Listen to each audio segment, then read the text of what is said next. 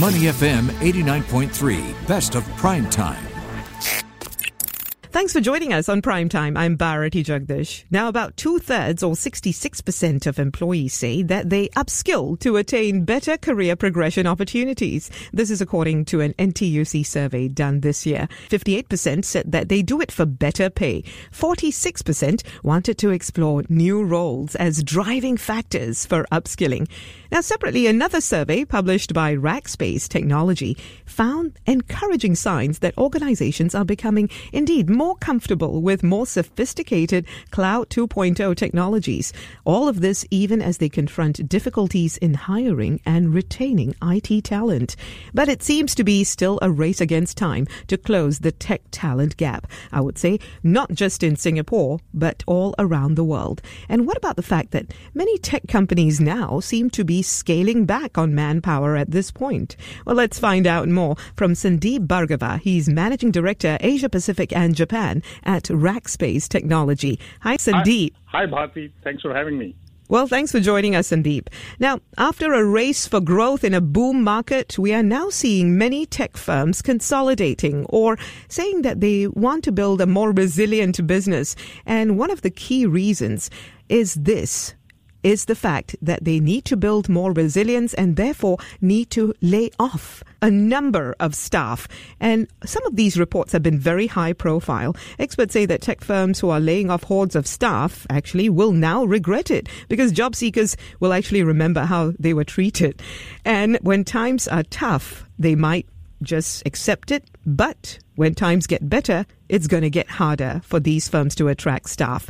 Your thoughts on this? Yeah, Bharti, we've been we've been observing these news all along. You know, there has been a lot of talk of recession. We're starting to see the effects slowly trickling in. You know, I would I would think that the world should just declare that we're in recession so we can all start figuring out how to get out of it. you might uh, as well, you know, right? Come to terms with it. Yeah. Yeah. But you know, these are the best times for digital technologies to flourish as they help businesses with uncovering new markets, new revenue streams, or just plain old streamlining operations to save costs.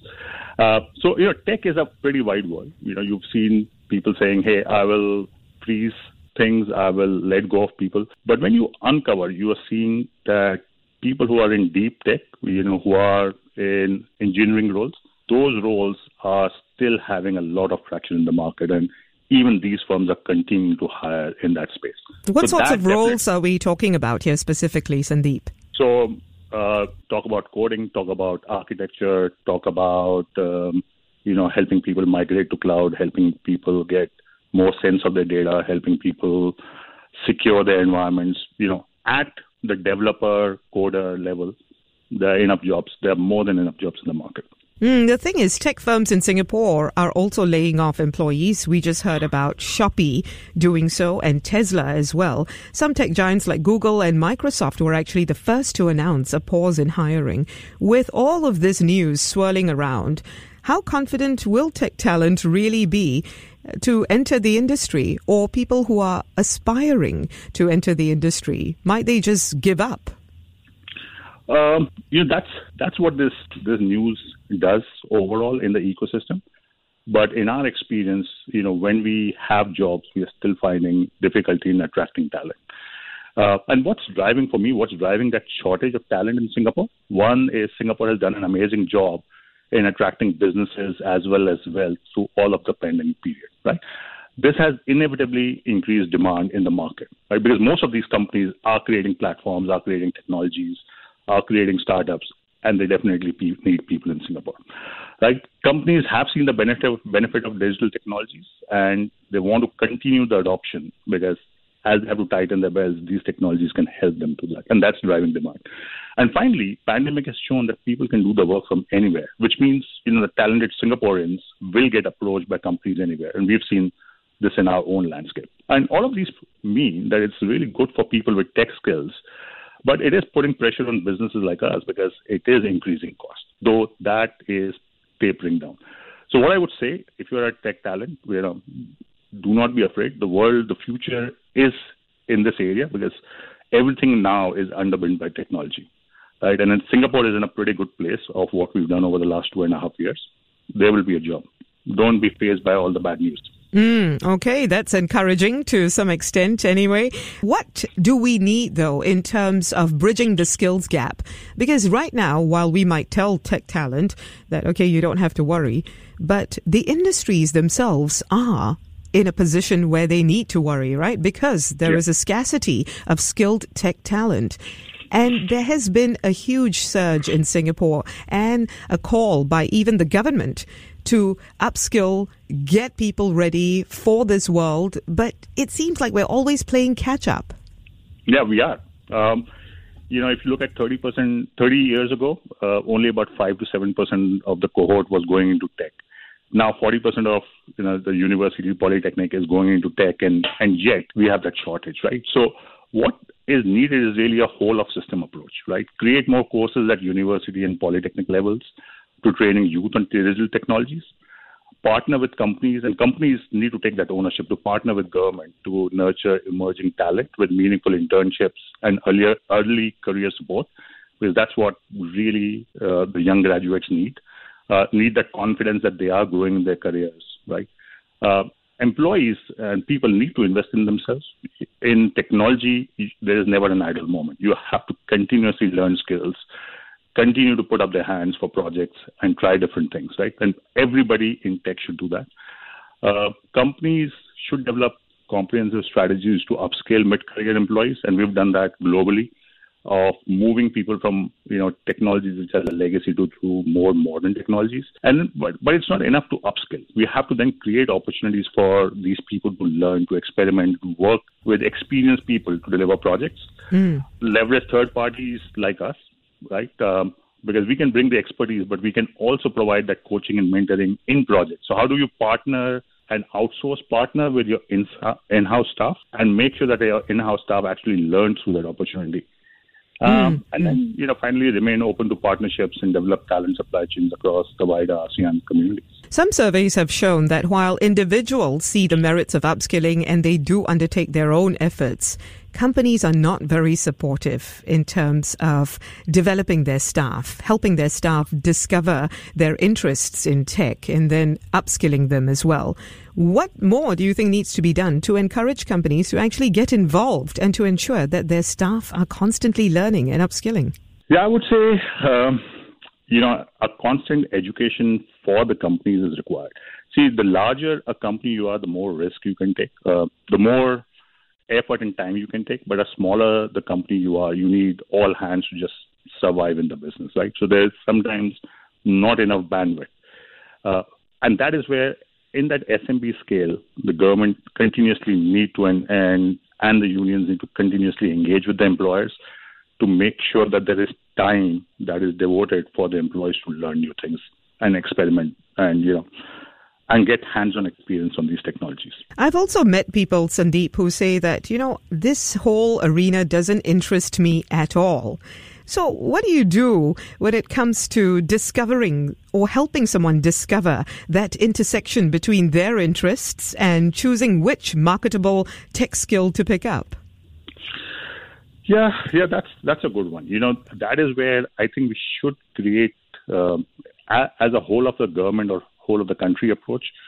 We should create um, areas of experiences for people to experiment the impact of various technologies on the real world to excite you know people of all age groups to kind of dabble in those technologies which create those experiences right that's the easiest way that would be but for that the government and the employers have to really come together and, and big firms have to come together to create those experiences for people Mm. Let's talk about attracting global talent. You would have heard of the One Pass, which is designed to global rainmakers to Singapore. We also have something called the Tech Pass. How will all of these things help? Uh, not just in terms of attracting global talent to Singapore, but also ensuring that all that global talent actually benefits Singaporeans as well and does a proper skills transfer. No, absolutely right. Uh, you know, first is when you are bringing global talent, what that means is you're bringing that global expertise, so people who've really experimented for a long period of time in certain areas. They've got the experience, right? As they come in, and government has put in lots of safeguards around where, you know, according to the salary levels and some of the other other uh, parameters on uh, where Singaporeans should be hired, and that provides enough of a safeguard. And what would happen then is, is as these people uh, contribute to companies, create their own companies, you will find that a higher proportion of Singaporeans will get hired, and they will benefit from the coaching and situational coaching, learning from just being next to them. That that will happen. What we just need to make sure is that each of the companies are in a position that we are hiring you know, enough Singaporeans. Mm, exactly. Also, we have to bear in mind that we are seeing a shrinking population here in Singapore. So, unless we all start having more babies, we'll probably have to rely on foreign talent for quite some time. So, that's something that needs to be worked on as well, doesn't it? The other issue, Sandeep, is as we move forward into the future, and with all of this coming at us Web3, the metaverse, all sorts of other technological developments that we are likely to see. What are the skills that you see as being in demand for the next five years at least? If you can even look that far into the future. yeah, so, you know, um, um, skills in cybersecurity, skills in UI UX, skills in data analytics, like skills in around robotics and automation. These are the skills that will rule over the next four to five years. And Bharti, I've been in Singapore 17 years. I'm a Singaporean. I've, I've got two kids here. I can tell you from where where I started versus where I am now. I see youngsters who are coming out of college and I mentor young graduates. I just see that there is so much opportunity for them to learn from in the industry versus it was in 2006 7. And people are taking uh, you know advantage of those opportunities, especially the youngsters. Mm. Like they're much more aware because they can see a lot more all around them. Yeah, all they, around them. Yeah, they are indeed digital natives. For the ones of us who are not, though, you know, people who might be middle aged and did not yeah. have a tech background. I mean, age isn't the only marker, of course, but, yeah. you know, don't have a tech background. There are also many adjacencies that they could discover in order to go into technology, right? For example, yeah. if we talk about data storytelling, I know of some journalists who've managed to go into that field and then branch out into data analytics as well because of their research capabilities and their ability to dissect information. So it's important for people to be able to make such discoveries about themselves too, isn't it? Yeah, and I would say, you know, we are all Asians, and Asians are generally conservative in their outlook. Uh, and I think we have to shed some of that. We have to learn that it's okay to experiment, it's okay to fail. It's okay, you know, as a society to appreciate people who are trying and once you have the trying going, you know, people will find different ways. Like we get inhibited by not trying because we fear failure because of you know what the society will say about us. Yeah, and I think companies need to set that tone as well to give their people freedom to do all of that experimentation. Thank you very much, Sandeep. Sandeep Bhargava is Managing Director, Asia Pacific and Japan at Rackspace Technology. Thanks for joining us on Prime Time. To listen to more great interviews, download our podcasts at moneyfm893.sg or download our audio app. That's A W E D I O. Available on Google Play or the App Store.